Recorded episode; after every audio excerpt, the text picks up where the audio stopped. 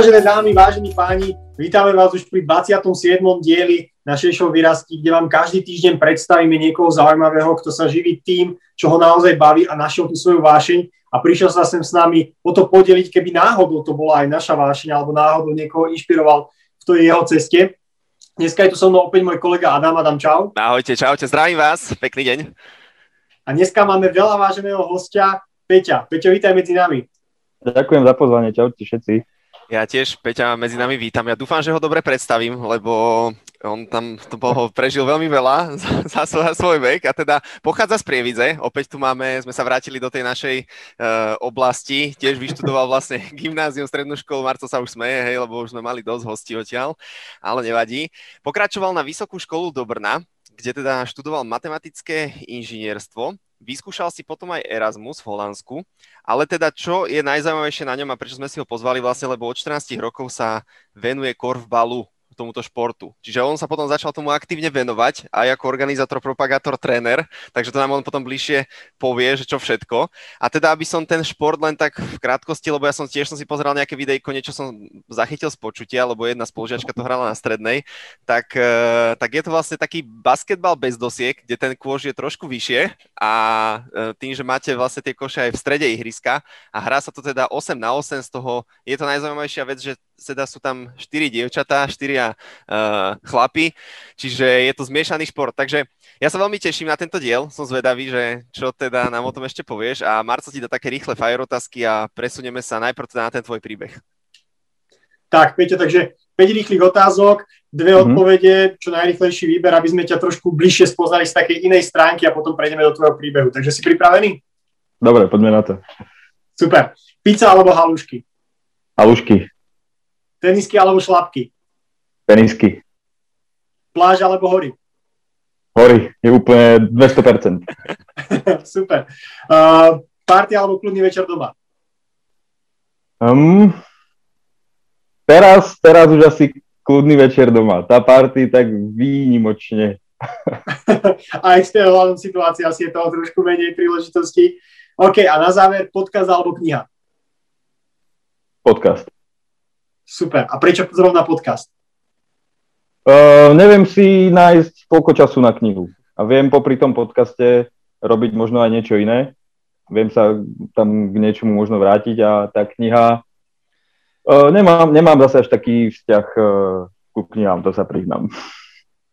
OK, perfektné. Dobre, takže keď sme ťa trošku teraz poznali, možno aj z takýchto netradičných stránok, tak teraz by sme určite ti dali rád priestor, aby si sa podelil o svoj príbeh, takže nech sa páči, je to tvoje. Dík.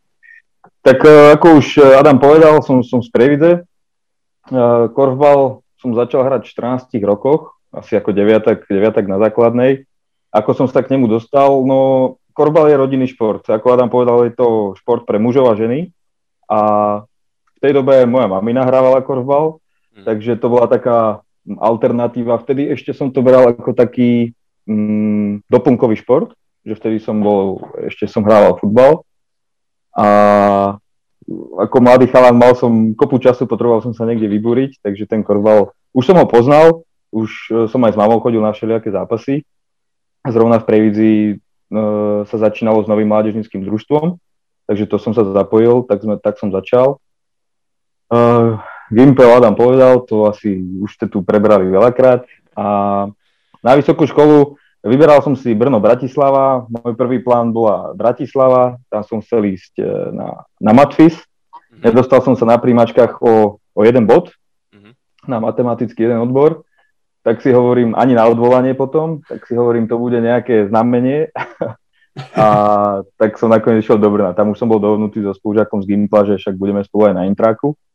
A navyše taká extra motivácia v tom Brne bola, že v Brne fungoval už korbalový klub, takže som vedel, že budem, mať, budem tam mať aj dostatočné voľnočasové vyžitie. Mm-hmm.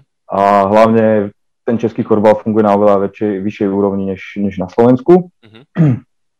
Um, k tomu štúdiu vyštudoval som bakalára, pokračoval som na magistra, ale už tá matematika na tom magistrovi bola na jednej strane buď to moc teoretická, mm-hmm. alebo na druhej strane už sa moc tlačila do IT, čo práve nebolo, nebola moja taká oblasť. Takže toho magistra som nedokončil, ešte som ho využil na ten Erasmus išiel som do Holandska, bol som tam pol roka, bola to pracovná stáž, bol som priamo v Korbalovom zväze, kde som im robil štatistiku za posledných 10 rokov ich najvyššej mhm. súťaže, nejakú analýzu. A, a zároveň som tam hral, zároveň som tam aj pískal. Oni to brali tiež ako taký, poviem to tak, projekt, že majú nejakého človeka z menšej korbalovej krajiny, ktoré mu pomôžu získať skúsenosti, trošku narásť a on by to potom mohol ďalej pomôcť rozširovať vlastne do sveta. Uh-huh. Takže to som bol ja, ten ich projekt možno tak, preto ma tam prijali a ja som bol za to samozrejme rád. A potom pol roku, keď som sa vrátil, tak e, v Český korbalový zväz zrovna rozbiehal projekt e, Korbal do škôl, alebo školský korbal, to už, to už je celkom jedno. Uh-huh. A oslovili ma, že či by som teda niečo také, niečo také chcel robiť pre nich. Samozrejme, ako to chodí v športe, tak peniaze neboli nič, nič uh, horibilné, mm. ale predsa len bola by to práca, ktorá by ma fakt bavila a naplňala by ma. Mm-hmm. Robil by som ju rád. Takže zobral som to a robím to od roku 2015. Myslím, na jeseň 2015 som začal, na jar 2015 som bol v tom Holandsku. Mm-hmm. A čo sa týka tej práce, je to Mm, rozvoj, rozvoj korbalu, hlavne propagácia toho korbalu na školách. To znamená nejaké ukážkové hodiny na telosviku mm-hmm. a potom ďalej organizácia turnajov pre tie školy, mm, nejaké tábory, mm, tréningy v rámci klubu a no vlastne v tom Brne sa nám za tie 4 roky poda- podarilo fakt vybudovať klub, ktorý je najväčší v Strednej Európe. Má najviac členov a hlavne má aj dobré, dobré zázemie. Už to zázemie už tam bolo, nejakí, nejakí ľudia, ale chýbala tá základňa a chýbal niekto, kto by sa o tú základňu staral. Takže nám tie počty narastli za 4 roky, nechcem si vymýšľať, možno na 300-400%. Mm. Takže sme, ja som bol na nejakých 20 základných školách, aj v okolí, nielen, nielen v Brne. A teraz pravidelne fungujeme s tréningami, myslím, na 7 alebo 8 školách v Brne. A okrem toho teda, že tam trénujem malé deti, tak uh, mám svoju kategóriu do 16 rokov. Mm-hmm. Už sú to trošku taký pubertálny, taký pubertálny vek, ale uh-huh. pracuje sa mi s nimi celkom, celkom dobre. Ešte, ešte je to taký vek tých 14-15 rokov, že uh, ich to celkom zaujíma a dávajú ešte, nie že pozor, ale nechajú si poradiť. Uh-huh. Už tá staršia uh-huh. kategória do 19 rokov už je taká tvrdohlavejšia, že už si myslí, že niečo vie a uh-huh. už si toľko poradiť nedá. A, a čo ešte dodať?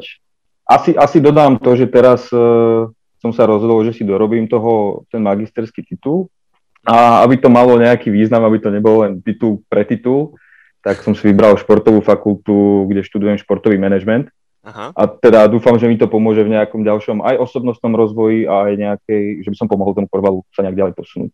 Mhm. Nielen, nielen tam v Česku, ale som vlastne aj členom výkonného výboru Slovenskej asociácie korbalu. Mm-hmm. To už je, to už neviem ako dlho. Mm-hmm. Ale na Slovensku je to, funguje korbal v menšom, je tu len zo pár, zo pár klubov, takže, takže viac práce asi, asi tu na Slovensku. Ale aj ten systém podpory športu je oveľa lepší v Česku než, než na Slovensku. Jasné, no ja som hrával florbal, takže ono to, presne to akože je také dosť podobné, že akože aj, asi aj platovo, ale aj tie podmienky, hej, presne, že v Čechách to je úplne na inej úrovni, hej, že tam si to Presne tak, florbal, florbal je v Česku už považovaný za profesionálny šport. Aspoň teda tá, mm-hmm. tá najvyššia súťaž. A hlavne tá organizácia okolo. Oni to spravili výborne marketingovo na začiatku, že uh, išli presne do týchto škôl a decka, pre decka je to jednoduché, stačí im jedna hokejka, loptička. No jasné. A ten, ten základ z toho hokeja robí ten florbal veľmi zaujímavý. Áno, áno, áno, áno. Mm. Presne tak, že ono tam končili väčšinou ľudia, ktorí buď nemali akože na ten hokej, lebo to je finančne, to sa pohybujeme inde, alebo, alebo väčšinou takí hokejisti, čo mali nejaké, že už zničené kolena, alebo niečo, že už ramena už odchádzali, tak proste už sa prestali venovať tomu hokeju a išli do toho florbalu. No. Takže... Tak. Super, no ja som sa chcel vlastne spýtať, že uh, ohľadom toho tvojho štúdia, že teda keď ťa tak bavil ten šport, si vravil, že si hral aj ten aj futbal a potom teda ten mm. korfbal a tak a potom teda, uh, že prečo si šiel na tú na to matematické inžinierstvo, že čo si možno neskúšal nejakú, nejakú športovú školu hneď, alebo... Uh-huh. No, vtedy na základnej aj na strednej ja som, robil som síce šport, uh-huh. ale nepovažoval, nepovažoval som sa za športovca. Nebol Aha. som, bol som zanietenec, ale v tej chvíli som si nevedel predstaviť, že by ten šport ma vedel živiť. Uh-huh. Ale v tej matike som bol ako tak, ako tak dobrý. Uh-huh. A aj doteraz akože s číslami nemám, nemám problém, takže za to som proste, to bolo pre mňa logické pokračovanie, mm-hmm. ísť na nejaký matematický odbor. V Bratislave to bolo, myslím, ekonomič, ekonomická a finančná matematika. Mm-hmm. V Brne to bolo to inžinierstvo, že to bolo na strojárskej fakulte, tak to bolo také aplikovanejšie do toho strojárstva. A prečo sa to potom zvrtlo na šport? No lebo som v ňom začal pracovať. No. Keby v tom športe nepracujem a nevidím tú možnosť, aha, aha. že sa tým môžem živiť, uh-huh. tak uh, by ma to reálne nenapadlo, pretože ja v tom futbale, ja som býval brankár. Ja som bol uh-huh. brankár kvôli tomu, že v detstve som mal problém s prieduškami. Uh-huh. Uh, nebol som úplne štíhly, takže, takže za, seba, za seba osobne som sa vtedy, v tej dobe, v tých 19 rokoch som sa necítil na to byť, e, byť profesionálnym športovcom. Mm. Či už ako výkonnostným športovcom, mm. alebo, alebo sa pohybovať v športovej sfére ako nejaký funkcionár. Jasne, rozumiem. Uh, to som sa len povedať, že áno, väčšinou, že tí, tí uh, chalani, ktorí boli takí objemnejší, skončili bráne väčšinou, to tak vždycky bolo aj na dvore a tak, že, že toho poslali vždycky do brany, takže... Príbeh môjho detstva asi, no. Ježiš. Veľa brankárov asi začal kariéru takýmto no, spôsobom. No, asi, asi, hej, asi, hej, no. Um, dobre, a potom vlastne teda, jak si dostal tú ponuku, alebo že čo, že napríklad máme teda, bude človek počúvať tvoj príbeh, tak uh, aby mm-hmm. vedel, že kde má chodiť na aké meetingy, alebo kde sa má pohybovať, aby tá, aby tá príležitosť prišla nejak čím skôr? Uh, ja si myslím, že je dôležité sa zapájať do organizácie. Pokiaľ, pokiaľ človek je už v nejakom športe, a, ja, a je len športovec, tak mm-hmm. nezostať len tým športovcom, ale zaujímať sa aj o to dianie, čo sa deje okolo. Ako sa o tom rozhoduje, ako funguje tvoj klub, um, či potrebujú dobrovoľníkov, hej, pomôcť pri organizácii turnaja. Um, jasné, v tom mladom veku ešte čo to nejakom zháňaní financií bude človek ťažko vedieť, mm-hmm. ale z tohto dobrovoľníctva je potom veľká nádej, že tí ľudia, ktorí to organizujú, vidia ťa ako nejakého aktívneho dobrovoľníka, ktorý nie je len taký, že príde na akciu a teraz ty ho musíš nútiť, aby niečo spravil ten dobrovoľník, mm-hmm. ale je taký proaktívny. Hej? Snaží sa sám vyhľadávať tie príležitosti, kde by mohol pomôcť. Mm-hmm. Uh, priznám sa, ja som bol možno až taký vtieravý, alebo nie, že vtieravý, ale taký... Ambiciozný? to možno tiež, ale hrozne som chcel veľa vecí riešiť a chcel som sa k tým veciam vyjadrovať a viem, že treba, mohol som niekedy liesť niekomu na nervy, hej, mm-hmm. z, toho, z toho vedenia vtedy v tom klube. Takže, takže, ale potom pre tých ostatných ľudí, pre tých spoluhráčov som sa stal nejakým automatickým prirodzeným nástupcom toho pôvodného vedenia. Napríklad, keď uh, v Prievidzi skončil e, bývalý tréner mm-hmm. pri družstve dospelých, tak uh, ja som bol pre nich ako keby nie že jediná možnosť, ale taká prirodzená voľba, že áno, to je ten, ktorý by to dokázal viesť. Hm. Uh, máš Marcel otázku nejakú? Jasne, ja akože čakal som, že ja, ja to naviaž. Ja som nevedel, ja som mal ešte, ale už si sa tak nadýchoval predtým, tak som nevedel, vieš. Hey, mňa toto fascinuje, že presne tá proaktivita dokáže človeka doniesť strašne ďaleko, pretože presne ako hovoríš, tí ľudia to vidia a nie je to len o tom, že robíš ako keby tú robotu na zmar, ale naozaj, že proste tým, že sa o to prirodzene zaujímaš, čo by ťa málo, keď v podstate sa v tom športe pohybuješ a chceš tam mať budúcnosť, tak proste ako keby to prirodzene na seba nadväzuje, že tí ľudia ťa potom dosadia.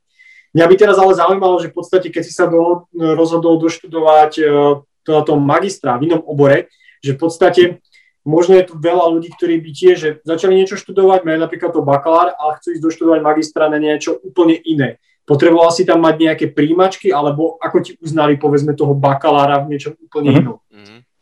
Uh, ja už som sa s tým korvalom vlastne dostal na tú univerzitu tak, že nás oslovil vyučujúci, ako korbalový klub nás oslovil, že on tam má predmet korbal, ale že on je basketbalista a že on by bol rád, keby tam mal pri sebe aj nejakého fakt korbalistu, ktorý to vie lepšie podať. Mm-hmm. Takže to bol taký prvý input, že ja som tam chodil na tú ich výuku byť ako keby ten v úvodovkách odborník hej, na ten šport. A už tam som sa tak potom ja začal zaujímať o to, aké sú tam podmienky a to si človek musí už zistiť sám. Keby som chcel ísť na trenérstvo, tak tiež musím robiť nejaké fyzické, fyzické testy výkonnostné, na čo som si už vo vyššom veku moc neveril proti nejakým 18-ročným chalanom. A preto bola možnosť ísť na tento športový manažment, kde bol vlastne len teoretický test. Mm-hmm. Teoretický test, ktorý bol z otázok jasné z toho bakalárskeho štúdia, ale kopu vecí tam bolo takých, ktoré človek už, pokiaľ sleduje športové dianie, športový svet, tak uh, o nich vie. Už sa v nich vyzná. Mm-hmm. Napríklad bola tam otázka, ktorý z týchto vymenovaných spoločností nie je sponzorom futbalovej ligy majstrov. Hej. Mm-hmm. Proste bol to taký všeobecný prehľad v športe, mm-hmm. ktorý človek vie získať aj nejakou, nejakou praxou v, tom, v, to, v tej oblasti. Už potom, že tam boli nejaké filozofické otázky o Aristotelovi, tak to som samozrejme preskočil. Ale pre, asi, asi kvôli tomuto, že tá cesta, ako sa na tú školu dostať, ja sa priznám po tých rokoch piatich, keď som nebol na škole, až tak veľmi som si neveril, že by mi to hneď vyšlo a vyšlo to, vyšlo to vlastne hneď na prvý krát. Ale zase to štúdium je, uh, neviem, ako sa to na Slovensku povie, externou formou, v Česku je to kombinovaná. Mm-hmm. Hej, takže mám školu raz za týždeň, mm-hmm. ako keby ďal, ďalkový študent. A je to mm-hmm. samozrejme, je to, je to jednoduchšie skombinovať mm-hmm. vlastne s tou, skombinovať s tou prácou. Takže je super, že v podstate, aj keď niekto naozaj študoval úplne niečo iné, rozhodol sa zmeniť na niečo na magistra, tak nepotrebuje proste, jasne potrebuje nejaký základ, ale vie to doštudovať, ale nepotrebuje proste od školy, že teraz 3 roky ešte niekde stráviť a kľudne to môže zmeniť. Presne tak, samozrejme som musel doložiť bakalársky titul a overil som si priamo na študijnom oddelení tej športovej fakulty, že čím ma príjmu aj s bakalárským odborom z, zo strojáriny a oni samozrejme je to bakalársky titul, pokiaľ spravíte príjmačky, tak vás berieme. Parada, pumba. Super, no ja by som sa ešte do tejto príbehovej časti uh, chcel spýtať v podstate dve otázky. A tá teda jedna by bola, že prečo vlastne si si vybral ten, ten korfbal? Čo v tom ty vidíš, akože, že ako samot, tej samotnej mhm. hre? Že čo to, čo to človeku ako tebe, že si mal proste tých 14-15 rokov, že čo ti to tak dávalo, čo ti to, čo ti to prinášalo, hej, že možno si skúšal aj iné, však si možno hral vonku, ja neviem, nejaký ping-pong s kamošmi, ja neviem, zaplával si si občas, alebo proste robil si možno kadečo, ale že toto ťa tak oslovilo, že čo to, čo v tom ty vidíš? Jasné, dobrá, dobrá otázka. Ja som vlastne zo športovej rodiny, mm-hmm. môj otec bol futbalista, mama bola basketbalistka a už potom až v neskôršom veku, vlastne po materskej sa dostala ku korbalu, keď chcela stále niečo robiť a ten korbal bol takým prirodzeným následovníkom toho basketbalu pre ňu. Mm-hmm. Takže ja som tiež, začínal som, myslím, s tenisom, mm-hmm. potom som sa dal na ten, na ten futbal, mm-hmm. ale ten futbal som hral vlastne pre zábavu na takej dedinskej, dedinskej úrovni. Hej, mm-hmm. povedzme, si to, povedzme si to na rovinu. A tej dobe, keď som na strednej hral zároveň futbal a korbal, tak v korbale tým, že nebola veľká konkurencia, tak bola veľká šanca sa dostať do reprezentácie. Aha. Takže s tým korbalom som mal veľkú šancu cestovať po svete. Takže ja som sa už na strednej dostal do reprezentácie do 16 rokov, do 19 rokov, boli sme na svetových pohároch, boli sme na majstrovstvách Európy.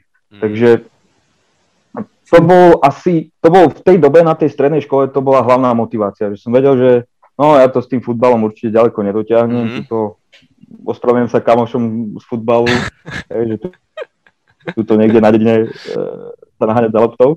Tak e, vtedy to bola tá motivácia, tá cesta do zahraničia. Spoznávanie, spoznávanie sveta. Mm-hmm. A ja som sa vlastne časom stal aj rozhodcom korbalu a s tým pískaním tie možnosti sú ešte, ešte väčšie vlastne, ako sa dostať niekam ďalej. Mm-hmm. Ale aby som, aby som dokončil k tej tvojej otázke, veľmi, korbal je veľmi spoločenský šport. Mm. Najprv som hovoril, že je to rodinný šport, hej, ja ho hrám so sestrou, možno mhm. tá tvoja spolužiačka bola zrovna moja sestra, je to dosť možné.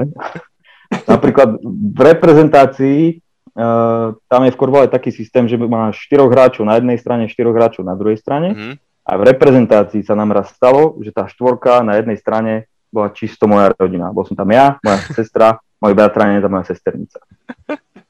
také, sú, také sú podmienky napríklad v Previdzi, hej. Aha. Ale no. aj, aj, aj v zahraničí, ale je to hlavne spoločenský šport tým, že sú to muži, ženy mm. dohromady, chlapci, mm. devčatá dohromady. Nie je to jednoliatý kolektív chlapov, jednoliatý kolektív báb. Mm-hmm. Je to aj vidieť na tom správaní tých, tých mládežníkov, že tí chalani nie sú takí vulgárni, nie sú takí drzí, ako by boli ja neviem, v nejakom futbalovom kolektíve mm-hmm. a baby sa zase nechovajú tak, eh, ja neviem, povýšenecky alebo nejak namyslenie. Mm. Neviem, či poznáte nejaké ženské kolektívy, hej, hej. Hej, ale že sa správajú úplne inak v spoločnosti mm-hmm. tých chalanov.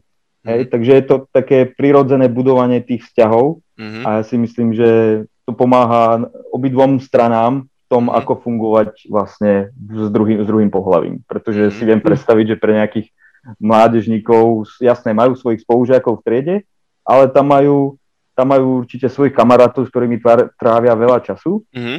Ale už keď sú v korvale na tom ihrisku, tak musia vedieť vychádzať so všetkými, spolupracovať so všetkými. Mm-hmm. Takže hlavne toto toto je ten najkrajší aspekt toho, toho môjho športu, ktorý ma pri ňom fakt, fakt akože drží a ktorý mm. ma motivuje.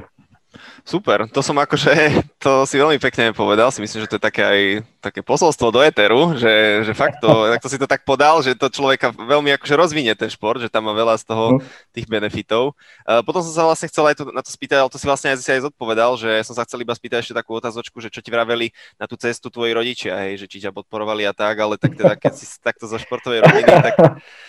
tak uh... Uh, to je, to je dobrá otázka, pretože ja doteraz, no teraz už možno nie, ale ešte pred pár rokmi, napríklad starý otec bol uh, rozhodca basketbalu mm-hmm. a on sa ma tak aj pred pár rokmi pýtal, no Peťo, a kedy si nájdeš nejakú normálnu robotu? Mm-hmm. Hej, že proste, že ten, ten, ten šport nie je chápaný ako nejaká plnohodnotná práca, mm-hmm. ale pri tomto trénerstvo je... Mm, až taká pedagogická práca, skoro, skoro ako, proste ako učiteľ. Hej? Mama, mama je učiteľka, mama učí deti so špeciálnymi potrebami. Mm-hmm. A uh, ja napríklad viem si predstaviť, že by som mohol byť učiteľom. Mm-hmm. Hej, pretože nemám problém pracovať s deťmi a aj je to, je, je, je to fajn, ja rád robím s deťmi na táboroch, ako už aj na strednej som pomáhal s organizáciou táborov ako animátor a, a podobné, podobné takéto veci, takže aj tam človek získava skúsenosti. Mm-hmm. Ale viem si predstaviť, keby som nebol tréner, že by som bol učiteľ. Ale, ale to, mi, to mi napríklad mamka doma zakázala, že aby sme ne, ne, ne, neboli učiteľmi, pretože je to, pretože to je, uh, ako to povedať, nedocenená, nedocenená práca. Nedocenená práca, no S tým súhlasím, no. no to veľa ľudí tak hovorí. No aj mali sme tu aj jednu kamošku učiteľku a tiež tak mm-hmm. vravela niečo podobné, takže... takže asi, asi nebudem len jediný. Asi no, nebudem, asi nebudem jediný, no. Super, Peťo, no tak eh, ja by som sa už teda presunul pomaličky do tej druhej časti, do tej takej našej pracovnej, plus nejaké typy teda pre ľudí, ktorí by chceli ísť uh, touto cestou, či už nejakou teda športovou alebo trénerskou. A ja by som sa spýtal na to, že ako prebieha ten tvoj deň? Že čo vlastne ty všetko riešiš na tej svojej pozícii? Že ty si teda momentálne, teda asi doma, ale normálne funguješ v Brne.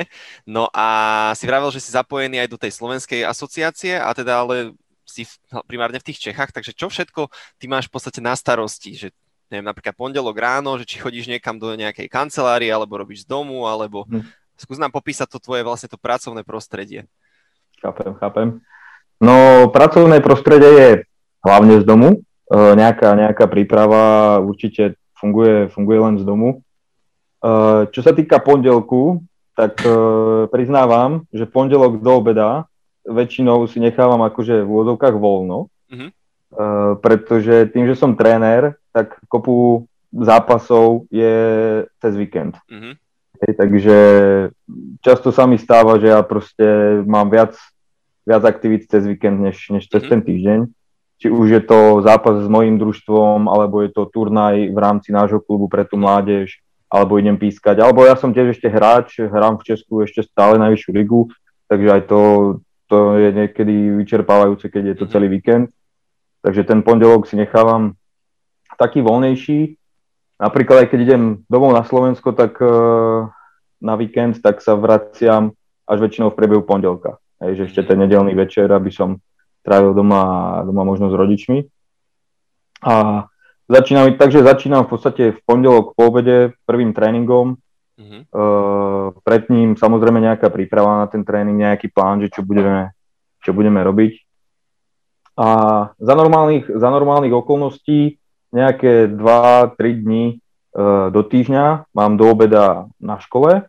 Mm-hmm. Uh, myslím na konkrétnej nejakej základnej škole, že mám buď to ukážkový deň, že prebieha to tak, že ja proste prídem ráno do školy, som v telocvični celý deň a tie, tie triedy, ako majú telocviky, tak postupne chodia mm-hmm. na tie telocviky a majú nejakú takú ukážkovú hodinu toho mhm. korbalu, že čo to vlastne je, ako sa hádže na kož, aké sú pravidlá, aby si to sami vyskúšali. To vždycky samozrejme záleží od toho rozvrhu a nejakých možností tých uh, konkrétnych škôl. Mm-hmm. Uh, buď sú to teda ukážkové hodiny, alebo už tie väčšinou bývajú v prvej časti školského roka, aby aj tí učiteľi, aj tie deti sa s tým zoznámili už na začiatku. A v druhej časti školského roka už po, po Vianociach už um, organizujeme vlastne turnaj pre školy. Nazvali sme to školský korbalový pohár. Mm-hmm. Takže už tam nebývajú tie ukážkové hodiny, už tam bývajú skôr tie turnaje. Že hrajú v rámci ročníku na jednej škole tie triedy proti sebe, potom um, buď to si učiteľ vyberie nejaký svoj vlastný výber za celú školu alebo pošle vyťazné družstvo, vyťaznú triedu na nejaké medziškolské kolo regionálne a potom to máme vyvrcholenie um, vlastne celého, celého Brna, toho, toho mhm. pohára. Mm-hmm. Hrajú to vlastne v dvoch kategóriách. Uh, zatiaľ fungujeme len na prvom stupni na základných školách, pretože tam ten telocvik je spoločný, chlapci, devčatá dokopy. Nie je to ešte rozdeľované, takže pre ten princíp, vlastne aj korbal tak aj vznikol ako školský, školský šport. Hej, že proste jeden učiteľ ho vymyslel kvôli tomu, aby v tej škole mohli tí chlapci a devčatá hrať niečo spolu a ne, mať nejakú športovú aktivitu. Uh, takže to sú tie turnaje. No a hlavne po obede ja mávam teda tie tréningy. V pondelok mám jeden tréning, v útorok mám, myslím, dva tréningy, potom mám ešte svoj vlastný mm-hmm. ako hráč a tak to ide ďalej. V stredu asi 3, vo štvrtok 2 alebo 3, v piatok tiež ďalšie 2. A oni sa vlastne prestriedávajú tie, tie vekové kategórie a vlastne aj tie školy, že každý deň mám ten tréning ako keby na inej škole. Aha. To je vlastne pre ten, pre ten prvý stupeň tých základných mm-hmm. škôl mhm. a ten druhý stupeň, čo už sú vlastne tento moje družstvo do 16 rokov, to sú osmáci, deviatáci a prváci na strednej. Mm-hmm tak tý, s, s nimi mám trikrát do týždňa tréning. A popri tom, popri tom teda dvakrát do týždňa mám svoj tréning ako hráč. Aha. No to Takže máš... to je v podstate môj, môj, môj pracovný, je toho, je toho. No, ono sa to ne, nezdá, že no, tréneri však majú čo, dva tréningy za deň, mm-hmm. za dve a pol hodiny majú hotovo, ale určite je s tým spojená aj príprava, aj ten tréner sa potrebuje nejak pripraviť, čo chce, čo chce s tými deckami trénovať, kam sa chce dostať, čo ich chce naučiť. Mm-hmm. A mm, hlavne treba aj s tými školami je dosť, dosť, dosť práce. Keď pripravujete nejaký, nejaký turnaj, tak dať niekedy dokopy požiadavky štyroch škôl, to sa ešte dá, ale potom, keď chcete organizovať ten veľký záverečný turnaj, kde sa vám zíde 10 škôl, tak samozrejme už je to, už je to náročnejšie, vyžaduje to viac prípravy a o tom by vedeli nejakí organizátori takých podujatí, nielen športových, by vedeli mhm. rozprávať, že čo všetko treba, čo všetko treba nachystať. Jasné. A to všetko, to všetko, to všetko prebieha vlastne z domu. Je taký v úvodzovkách. Ja mám ako keby stále home To máš dobre celkom, si myslím. Ako, je to, niekedy je to ťažké pracovať Aha. z toho domu, ale keď už človek začne, tak, tak, je, to, tak je to fajn. No. Hlavne sa k tomu donútiť a začať. Hej, presne tak, no. Je to také, akože na jednej strane, hej, super, ale človek má predsa len chladničku a postel blízko, takže... ja napríklad, aj keď som bol na tom, na tom Erasme v Holandsku, tak mi dali možnosť, že tu polovica ľudí v tom Holandsku za normálnych okolností pracuje polku týždňa z home office. Mm-hmm. A ja som tam bol len ako stážista a dali mi teda najbrž jasné, ty stačí, keď sem prídeš raz, dvakrát do týždňa, mm-hmm. no tak ale doma nič nespravím. Mm. Predstavte si, že ste niekde v zahraničí, chcete poznať tú, tú krajinu, Jasné. tak samozrejme nebudete sedieť len tak doma nad počítačom a analyzovať nejaké štatistiky. Takže aby som aj ja tam niečo spravil, tak uh, som tam poctivo každý deň, každý deň chodil do toho, do toho ofisu. Ale aj v Brne ten klub nie je na takej úrovni, aby mal nejaké svoje vlastné priestory. Takže aj na, aj te, mm-hmm. na tie tréningy, na tie zápasy si prenajímame školské telocvične, prenajímame si, prenajímame si športové haly, mm-hmm. ale máme teraz vo výhľade, že možno by sme mohli mať nie úplne vlastnú halu, mm-hmm. ale že by sme ju mali spoločne zrovna s florbalom mm-hmm. a ešte myslím s volejbalom a že by sme tam mohli mať aj nejaké svoje vlastné zázemie s nejakou, s nejakou kanceláriou. Mm-hmm. Mm-hmm. Ale to je hudba budúcnosti, kto vie, ako do toho zasiahne táto súčasná kríza. No. To, to si nám mm. odpovedal aj takú jednu otázku, čo máme vždy, že aká je potom tá vízia tvoja a tak, ale tak asi z toho z časti si nám to tak načrtol. Čiže vlastne, počkaj, čiže vlastne ty v tom Brne, akoby teda si pod tým korvalom nejakým klubom, hej, a mm. v podstate na tých školách mávaš, na rôznych teda základných školách mávaš tréningy a v podstate e, s tými žiakmi, akoby oni tiež patria v podstate pod ten klub, alebo že oni sú na tej škole a že tam nejak rozvíjaš ty v podstate len eh, chceš akoby zapropagovať ten šport, alebo normálne oni patria pod klub a hrávate nejaké súťaže, alebo ako to presne? Uh, ono sa to môže líšiť. V rámci Brna to máme tak, že všetky tie detská patria pod nás, alebo mm-hmm. teda okrem myslím jednej školy, kde je to ako školský krúžok, mm-hmm. ale všetky ostatné patria pod nás a keď patria pod nás, tak my si tú telocvičňu musíme prenajímať. Aha. Takže to, tam za tú, za tú telocvičňu platíme normálne prenájom za hodinu, hodinu a pol. Pokiaľ by to bol len školský krúžok, tak už tá škola, treba z mňa, si môže zobrať ako externého spolupracovníka na nejaký školský krúžok. Hej, tak to je zase druhá možnosť. Ale to už by potom tie, tie deti neboli členmi, členmi klubu. Hej, boli by len v rámci tej školy. Akože mohli by byť aj členmi, členmi klubu, samozrejme, uh-huh. ale, ale uh, mali by, inak by sa platil nejaký členský príspevok do klubu hej, že platia decka za, za krúžok e, za pol, za pol roka niečo, mm-hmm. inak sa platia členské príspevky do klubu a v Česku je hlavne ten systém finančo, financovania športu nastavený tak, že záleží od počtu členov, mládežnických členov. Takže uh, pokiaľ sme chceli rozv- rozvíjať ten klub a mať vlastne niekam ho posunúť, tak sme na to potrebovali finančné prostriedky a tie sa odvíjajú od počtu členov. Aha. Takže preto sme my išli do tých škôl, aby sme získali kvantitu, hej, mm. poviem to tak na rovinu, že tak sme potrebovali Modu. kvantitu. Áno. A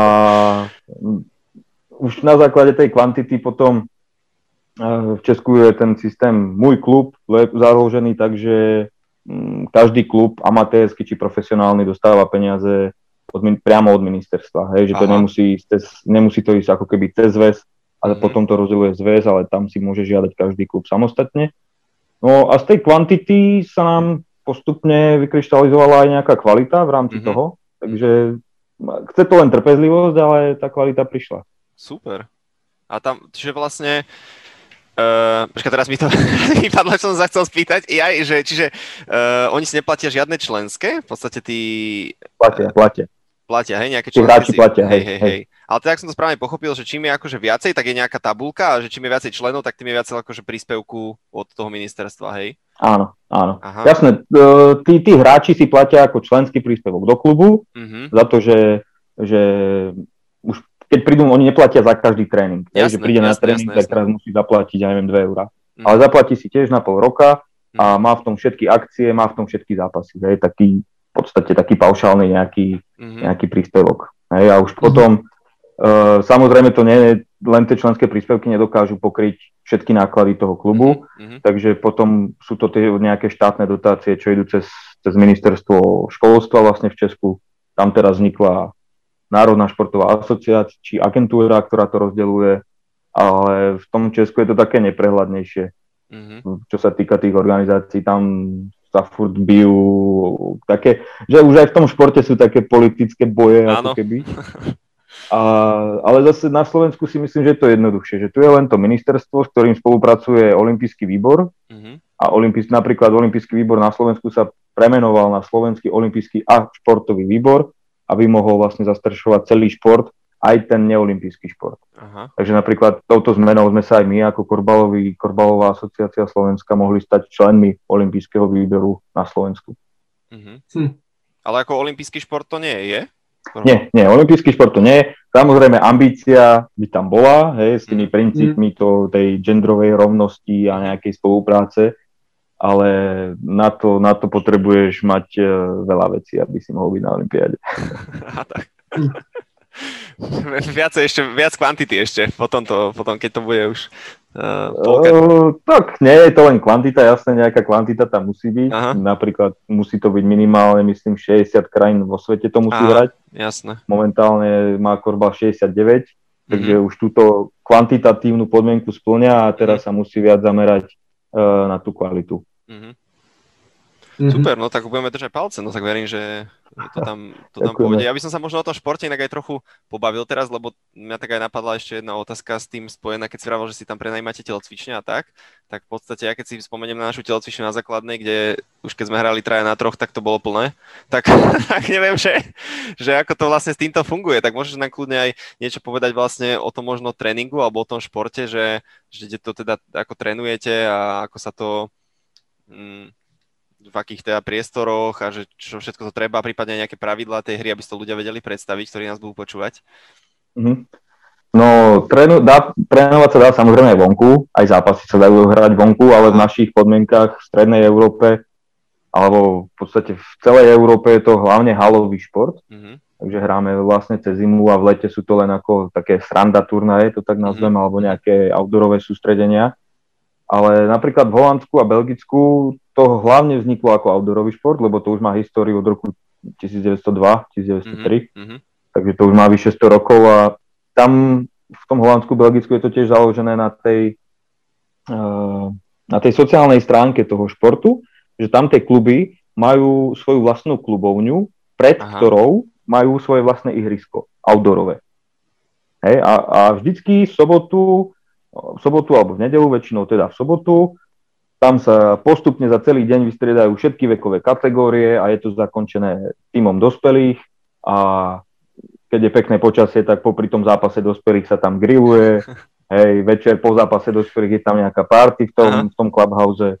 A pokiaľ je to už nejaký veľký klub, majetnejší klub, tak má k tomu aj svoju vlastnú halu, Mhm. v ktorej hrá potom aj halovú súťaž. To znamená, že oni majú najprv outdoorovú súťaž a potom majú aj indoorovú súťaž, takže oni si to striedajú, ale my sme my také podmienky tu nemáme, nemáme vlastné, vlastné clubhousey, takže my sme len čisto, čisto halový šport. Mhm. No a čo sa týka tých podmienkov, podmien- podmienok tých telocviční, uh, jasné, každá škola je individuálna. My, ja si myslím, že my v tom Brne máme, sme väčšinou v takých tých okrajových sídliskách, mestských častiach, kde väčšinou ten priestor na tú telocvičňu je celkom väčší, takže to nie sú nejaké miniatúrne nejaké telocvične. A, ale je to tiež tak, že keď sa ti zaplní tréning, tak sa tam poriadne nedá pohnúť. Mhm. To je samozrejme ten lepší prípad, aj keď ti chodí veľa detí na tréning. a no čo k tomu potrebuješ?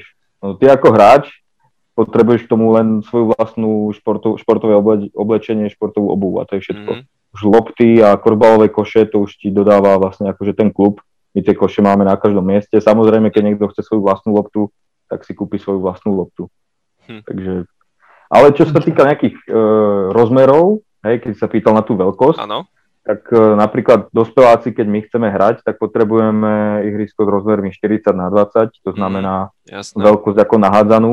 Mhm. Je to väčšie ako basketbalová telocvičňa, takže tieto veľké telocvične sa niekedy ťažko hľadajú a sú aj obsadzovanejšie, samozrejme. Jasné, Lebo aj iné športy potrebujú taký veľký rozmer. Mhm.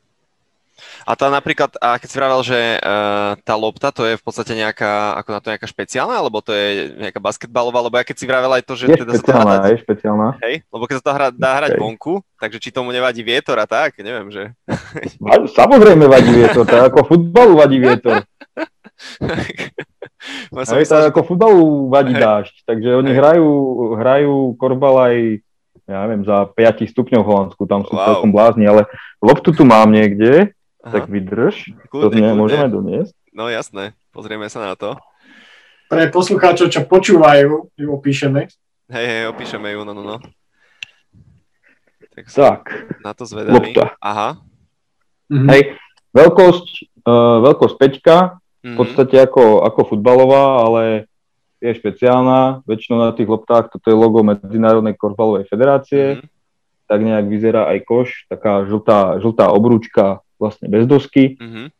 A už tá veľkosť tej lopty 5 je už vlastne od 12 rokov. Ešte pre mladšie deti je menšia lopta, Mhm. ale v podstate akože na porovnanie je to ako futbalka. Je to trošku Mhm. možno, možno tvrdšie, že keď do toho kopneš, tak ťa z toho bude bolieť noha, pretože v korbale sa nekope, nemôžeš kopať do lopty, hádže sa iba rukami. A čo ešte by som dodal? No hlavne dôležitá vec, že sa nedribuje v korbale, Aha. Takže to je hlavný rozdiel oproti, oproti basketu, že ten individuálny hráč, aj keď môže byť dobrý, najlepší hráč na svete, tak bez tých spoluhráčov vlastne nedokáže nič. Mhm. Takže to nie je ako v baskete, že máš rozohrávača, ktorý si to odzdribuje. Mhm. Tuto si závislí od tých spoluhráčov, keďže ty nemôžeš loptou chodiť. Tak Aha. vlastne ty, takže rozdiel s basketom je to, že hru ti tvoria hráči bez lopty Mhm. v, v korbale. Pretože A- ty, keď držíš loptu v korbale, môžeš sa len točiť na mieste, môžeš len pivotovať, Aha. nemôžeš, nemôžeš sa s ňou rozbehnúť, nemôžeš s ňou utekať. Ani driblovať. Takže môžeš vlastne utekať len keď nemáš loptu a keď Áno. máš loptu, tak ju môžeš nahrať alebo vystreliť. Áno, presne tak. Marcel to pochopil výborne. Mhm. To sú tvoje, v podstate sú to tvoje dve jediné možnosti, nahrať alebo vystreliť. Aha. Mhm. A tam sú normálne tiež také, že máš za 3 body, za 2 body alebo tak? To je nejako Nie. bodované? Nie, nie. Každý kož je za jeden bod. Či ho dáš od polovice ihriska alebo spod koša, Mhm. tak je každý kož je za jeden bod.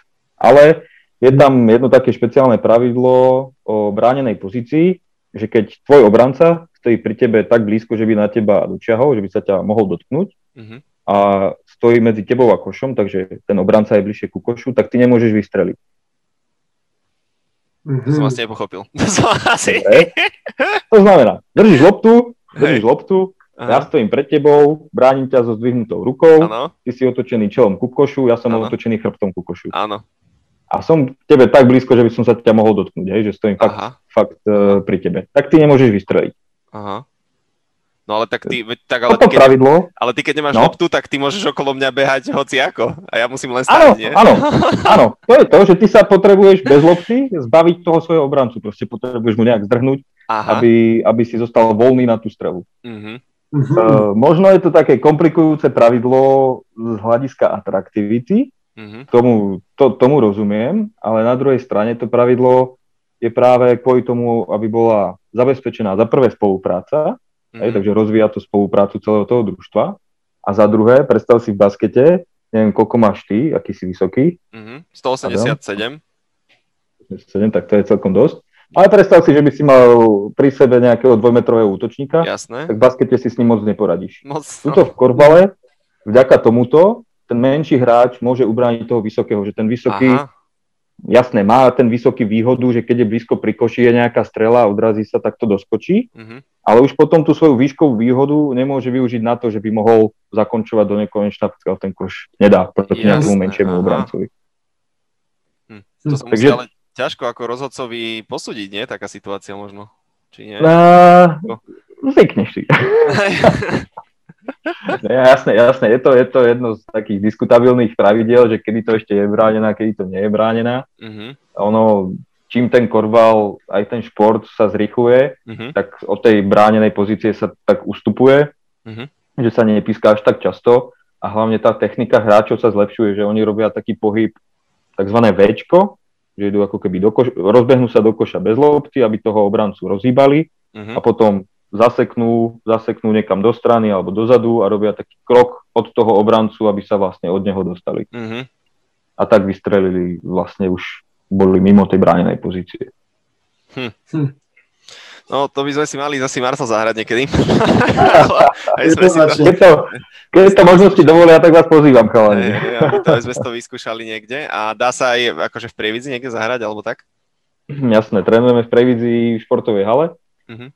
Uh, a ešte máme tréningovú skupinu na piaristickej škole. Mm-hmm. Tam majú celkom relatívne novú telocvičňu teraz, celkom peknú. Mm-hmm. A ešte sa trénuje na základnej škole do Pšinského na, na Zapotvočkách. Mm-hmm. Ale ty som pod... tam sme chodili na no. Tak vidíte, vidíte. No. No. Super, super, tak sme si prešli aj tú hru. Ja myslím, že teraz už si to vieme lepšie predstaviť o mnoho. No, neviem, rozmýšľam, že či dáme priestor tým typom, Marcel, ako to vidíš ty, alebo máš ešte niečo k tomuto? Mňa by, mňa by to presne, mňa by to teraz zaujímalo z hľadiska teda mladých ľudí, ktorí sú mladí možno pred strednou školou, možno aj už sú po vysokej, ale chceli vidieť korbalu šancu, alebo ich to zaujíma. Ako by sa k takémuto niečomu vedeli dostať? Potrebujú, asi nepotrebujú nejakú školu konkrétne, ale kde sa potrebujú napríklad ohlásiť, kam majú prísť, ako v podstate začať? Ako začať s korbalom, myslíš? Áno. No momentálne tá situácia na Slovensku nie je, nie je ideálna. Reálne fungujú, funguje korval v dvoch mestách, v Previdzi a v Nitre. Mhm. Fungoval ešte nedávno aj v Bratislave, ale keďže to tam organizovali Previdžania, ktorí sa vrátili do Previdze z Bratislavy, tak uh, tam už tiež zaniklo. Takže v Nitre a v Previdzi sú hlavné, hlavné také strediská, kde to pravidelne funguje pokiaľ by to niekto chcel akože rozbehnúť, tak samozrejme Slovenská asociácia je napomocná. Vieme ponúknuť e, koše lopty. Mm-hmm. Na začiatku kľudne zadarmo na, aj pre nejakú základnú školu na pol roka na, na, alebo na jeden školský rok. Samozrejme teraz tie telocviky sú aj tak zakázané, tak neviem teraz zrovna. Mm.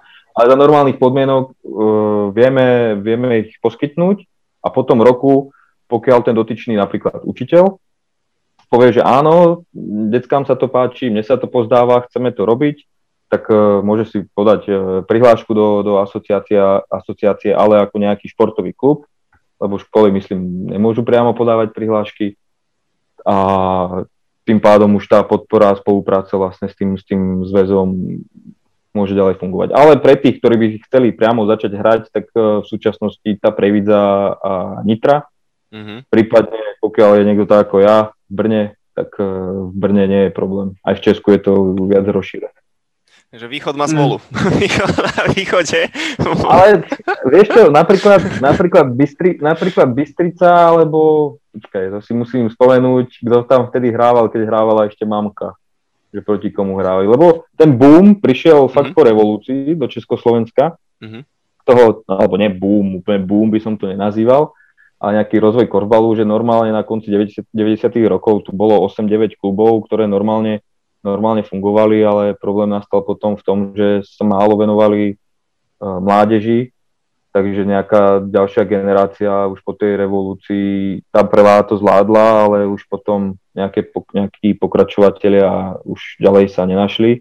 Mm-hmm. A, a napríklad aj Previdza bola istú dobu len jediným klubom až nedávno sa to podarilo v Nitre nejak znovu obnoviť. No alebo nie nedávno, to už je 10 rokov. Zase by som im, aby som im kde už 10 rokov fungujú. Mm. Mm-hmm.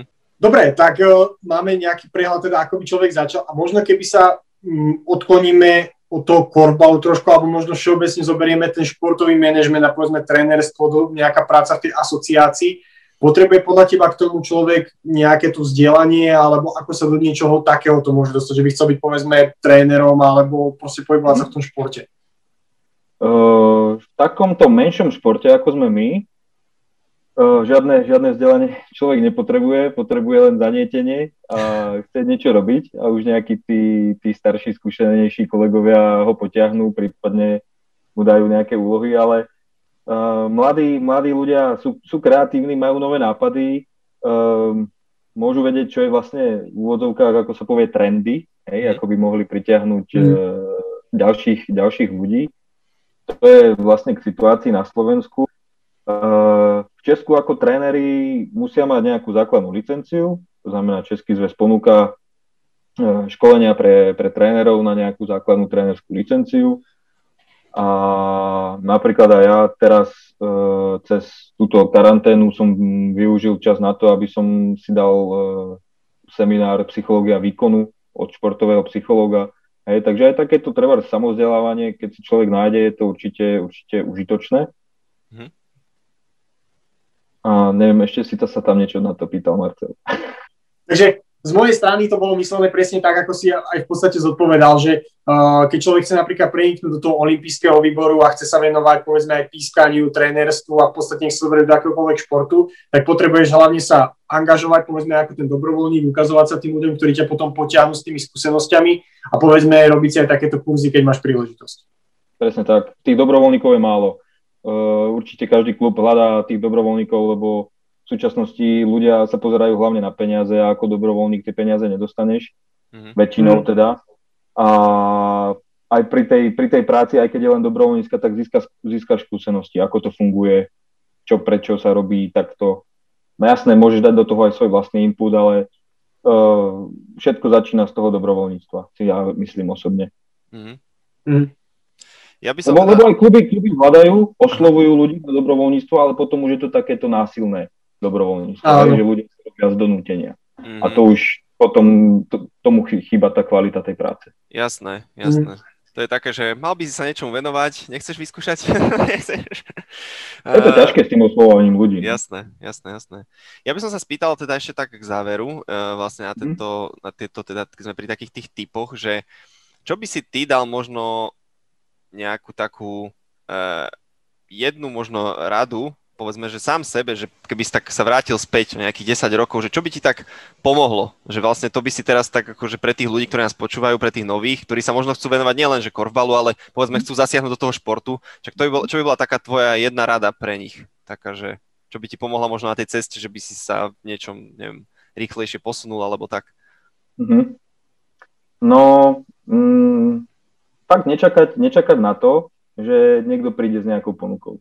Hmm. Ísť, ísť tomu naproti. Fakt byť ten proaktívny človek, ktorý kľudne aj príde za trénerom, chceš niečím pomôcť, prípadne príde za tým funkcionárom, uh, ja mám teraz čas tento víkend, uh, môžem vám s niečím pomôcť, ja neviem. Hmm. Hej, to kľudne začína s nejakou, ja neviem, so spočítaním materiálu, hej, že koľko máme vecí, alebo s jednoduchým vyčistením nejakých vecí, opraním dresov napríklad. Mm-hmm. Hej, tým to začína, ale postupne tí, tí, tí ľudia vám začnú veriť alebo ocenia aj tú vašu dobrovoľníckú prácu a budú vám postupne pridávať a, a tak sa môžete aj vy potom niekam, niekam posunúť. Lebo nemyslím si, že, že niekto sa dostal k takejto práci len tak, že sedel, sedel na zadku mm. a bol mm. obyčajným hráčom a že mu niekto povedal, tak poď s nami do, ja mm. neviem, do olympijského výboru. Mm-hmm. Super, no to je ako, áno, tam človek potrebuje presne mať tú takú tú motiváciu a taký ten váš, vášeň pre ten, pre ten šport, no lebo inak, inak uh, ľudia by chceli za to hneď asi peniaze a tak, ale to pre, keď vieme, aké sú tie podmienky, tak uh, tam to, to nefunguje tak úplne, no. Takže, no. dobre, ja by som dal teda, ešte teda, už Marcel sa nadýchoval, ale posledná otázka, ešte nejaký vtipný príbeh. Máš niečo také, čo by si nám povedal, že nejaký, nejaký, nejakú vtipnú príhodu možno z tréningu, alebo tak? Niečo, čo, no, možno, čo si na čo si spomenieš? Mhm. Tak poviem dve. Okay. E, jedna je vtipná, druhá je možno taká motivujúca. Uh-huh. E, prvá, ako som aj rozhodca na medzinárodnej úrovni, tak som pískal v finále takej, takého Liga majstrov v podstate, hej, keď to mm-hmm. porovnám. A v finále Holandsko-Belgicko, hej, majstri holandský, belgický, plná hala, to bolo niekde v Katalánsku, pri Barcelone. A počas druhého polčasu po mne jeden z trénerov hodil stoličku. hej, takže, ale vraj som, Vraj som nebol prvý, keď sa to stalo, ale normálne pískol som, pískol som penaltu a zrazu na ihrisku, na palubovke, takto sa klzala plastová stolička. wow. OK. to, bolo to moje prvé finále Ligy majstrov, zatiaľ aj posledné. Mm-hmm. Takže uvidíme, ako, ako to bude toto ďalej pokračovať. Mm-hmm.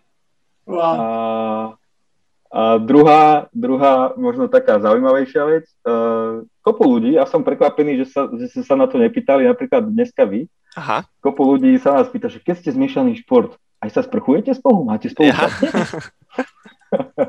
Takže no, na, nefunguje to skoro nikde vo svete, len v jednej mm-hmm. krajine. Mm-hmm ale akože hovoríme to ako takú motiváciu, hej, že áno, keď je nejaká zlá hala, zlá šatňa, tak jasne musíme sa nejak prezlieť spolu, hej, je to taká, taký, taký motivačný vtipek, že jasné. že keby niekomu chýbala tá motivácia, nevie ako športu ísť, tak hey, toto je tá pridaná hodnota. Rodinnosť a chodí sa, chodí sa na nejaké stranda turnaje, vieš, a spíš tam pohromade na nejak, niekde v telocvični alebo pod stanom, takže to je fakt tá, ten spoločenský aspekt toho športu. No, mm, a keď mm. kalanov tým namotivuješ, babi ako kedy. Možno aj preto je to potom taký rodinný šport, že sa tí ľudia aj podávajú dokopy na takýchto akciách. Jasné, jasné, kopu, kopu korbalových párov, ja už som bol na niekoľkých korbalových svadbách. Mm. Perfektne, takže ak hľadáte svoju polovičku, ešte ste našli, tak korfbal môže byť ten spôsob, akým jednak schudnete, ako nabrať nejaký, nejaký ten pohyb a potom možno aj nájsť toho partnera. To je perfektné. Tak idem do toho. je to ešte nádej pre teba. Hey, to... Dobre, posledné otázky z mojej strany a potom v podstate sa môžeme pomaličky presunúť ku koncu. Mňa by zaujímalo, keď už sme boli aj v tej mm, srandovnej fázi o tom korbale a aká je teda motivácia sa do tam zapojiť, tak tým, že napríklad ja predtým, ako sme sa spoznali, som vôbec nevedel, že taký šport existuje, tak určite veľa ľudí sa ťa pýta, možno aj čo je to zač. Čo si možno dostal ako najvtipnejšiu reakciu na to, keď si povedal niekomu, že robíš korbal? Najvtipnejšiu reakciu? No sú rôzne. Väčšinou, väčšinou si nás milia s florbalom, že sa nás pýtajú, to je to s tými palicami, to je to s tými hokejkami. tak to je jedna, že si myslia, že je to florbal, mm-hmm. alebo druhá, no nie, nie tie o zem, ale tie, čo sa hádže vrchom. Aha, Neviem, či vy viete, čo to je. Intercross, nie? Intercross, presne tak. Takže s týmito, s týmito dvoma športami si nás, si nás mm-hmm. milia najviac. Ale napríklad uh, už keď som bol v Holandsku, boli sme na nejakých majstrovstvách, tak tam niektorí tí Holandiania majú voči tomu také predsudky, že je to zmiešaný šport, tak ti povedia, že to je ten gay šport, čo hrajú tí, tí gejové a lesbičky, hej, že zase to sú nejaké proste predsudky, že niekto, nejaký holandský reprezentant sa priznal k tomu, že, že je gay, alebo nejaká belgičanka, mm. že je lesbička, tak proste si to tak niekto hneď zaškatulkuje. Mm. Aha, no pekne tí ľudia akože dokážu z čokoľvek rôzne to takto popretáčať, takže vieme aspoň, aká je pravda a že teda možno ešte nejaké vtipné príhody sa s tým spoja, keďže sa ten šport stále ešte len bude uvádzať do toho mainstreamu snáď. No a úplne taký na záver možno, uh, aké sú nejaké mýty o korbale, že keď niekto príde, uh, príde k vám a má nejaké možno očakávania, ktoré ale možno nie sú pravda, alebo že možno či, niečo čokoľvek o tom, uh, o tom športe, čo naozaj tak nie je. Tak to je na jednej strane to, čo som hovoril teraz, o tom mhm. gay športe. A samozrejme niektorí sú potom sklamaní a kedy bude to spoločné sprchovanie. a, a rozmýšľame, ale nejaký, nejaké, nejaké mýty, asi, asi nie, sme, nie, nie sme ešte natoľko veľkí a tak rozšírení, aby sa u nás nejaké, nejaké veľké mýty možno, možno šírili. Takže mm-hmm. zatiaľ, zatiaľ asi ďalší mýtus, okrem tých, čo som už spomínal, asi, mm. asi nemá. Tak uvidíme, možno keď sa uh, takto spojíme zase o pár rokov alebo v nejakej budúcej časti, tak budeš mať nejaké nové, nové informácie a nové veci, ktoré by si nám o tom mohol povedať. Ja ti dovtedy ďakujem za to, že si prijal pozvanie do tejto show a že si sa s nami podelil všetky tie uh, veci, ktoré sa s korfbalom spájajú a že si nám teda pomohol ďalší šport ako keby uh, uviesť uh, k ďalším ľuďom a možno si takto aj inšpiroval rôznych mladých ľudí. Uh, je ešte možno niečo na záver, o čo by si sa chcel podeliť, alebo aký skaz by si chcel nechať ľuďom, ktorí by možno chceli ísť touto cestou? Uh, ja ďakujem na prvom mieste za, za pozvanie, bol som, bol som tu rád, určite to bolo za, celkom zaujímavé, aj nová skúsenosť. Uh-huh. A nejaký odkaz, je možno jedno, aký, aký robíte šport, či už je to ten z toho hlavného smeru alebo z toho menšieho, pokiaľ uh, sa v ňom fakt vidíte a baví vás natoľko, že si v ňom viete predstaviť nejakú svoju, svoju budúcnosť, tak uh, fakt nečakajte, že tá budúcnosť sa zjaví sama a spadne vám z neba. Mm. Treba, niečo, treba preto niečo, niečo spraviť. A kto by sa chcel na niečo spýtať, na niečo poradiť, kľudne nech ma, ma môže kontaktovať. V súčasnej dobe toho času mám trošku viac než, než normálne. A pokiaľ by sa fakt niekto chcel zapojiť, tak uh, nie je problém. Sme na Facebooku ako slovenský korfbal, ja tam fungujem tiež. Korval Nitra alebo Korval Previdza. Uh, myslím, na Facebooku u nás nájdete ako Delfinov, Dolphins Previdza. Uh-huh. Takže určite, pokiaľ by mal niekto záujem, jasné, v tejto dobe je ťažké sa do niečoho takého zapojiť, ale dôležité je ne, ne, nesedieť a nečakať. Hlavne, hlavne v tejto dobe. Napríklad to možno mimo záznam, ale môže to byť motivácia aj pre niekoho ďalšieho, že aby sme aj my ako reprezentanti alebo tá naša mládež nesedeli doma, tak sme si vyhlásili takú challenge na marec, mm-hmm. že v priebehu marca vlastne každý hráč zbiera nejaké tréningové kilometre či už za cyklistické, bežecké, ja neviem, kľudne plavecké, lyžiarské a vlastne súťažíme v tom, kto nás zbiera, kto nás zbiera najviac. Takže, takže zostať, zostať aktívny a nesedieť na zadku. No. Perfektné. Tá challenge sa mi veľmi páči, pretože presne je to o tom, že hýbať sa a je to o tom robiť niečo najvyššie pre svoje telo, predsa len máme len jedno telo a toto bude s nami až do konca. Takže Peťo, ešte raz ďakujeme, bolo to úplne super. Tešíme sa na možno ďalšie epizódy, keď si ťa pošleme, pozrieme niekedy v budúcnosti. Určite, keby ste chceli niekto Peťa kontaktovať, ako on sám spomínal, alebo sa dozvedieť viac o tým, prípadne sa zapojiť, tak všetky linky dáme buď pod video alebo pod podcast, podľa toho, kde budete pozerať. Tešíme sa na vás v ďalšej epizóde a ďakujeme, že ste tu s nami už pri 27. epizóde a ešte budete aj pri tých ďalších. Majte sa pekne a čaute. Ďakujem pekne. Ahojte, majte sa pekne.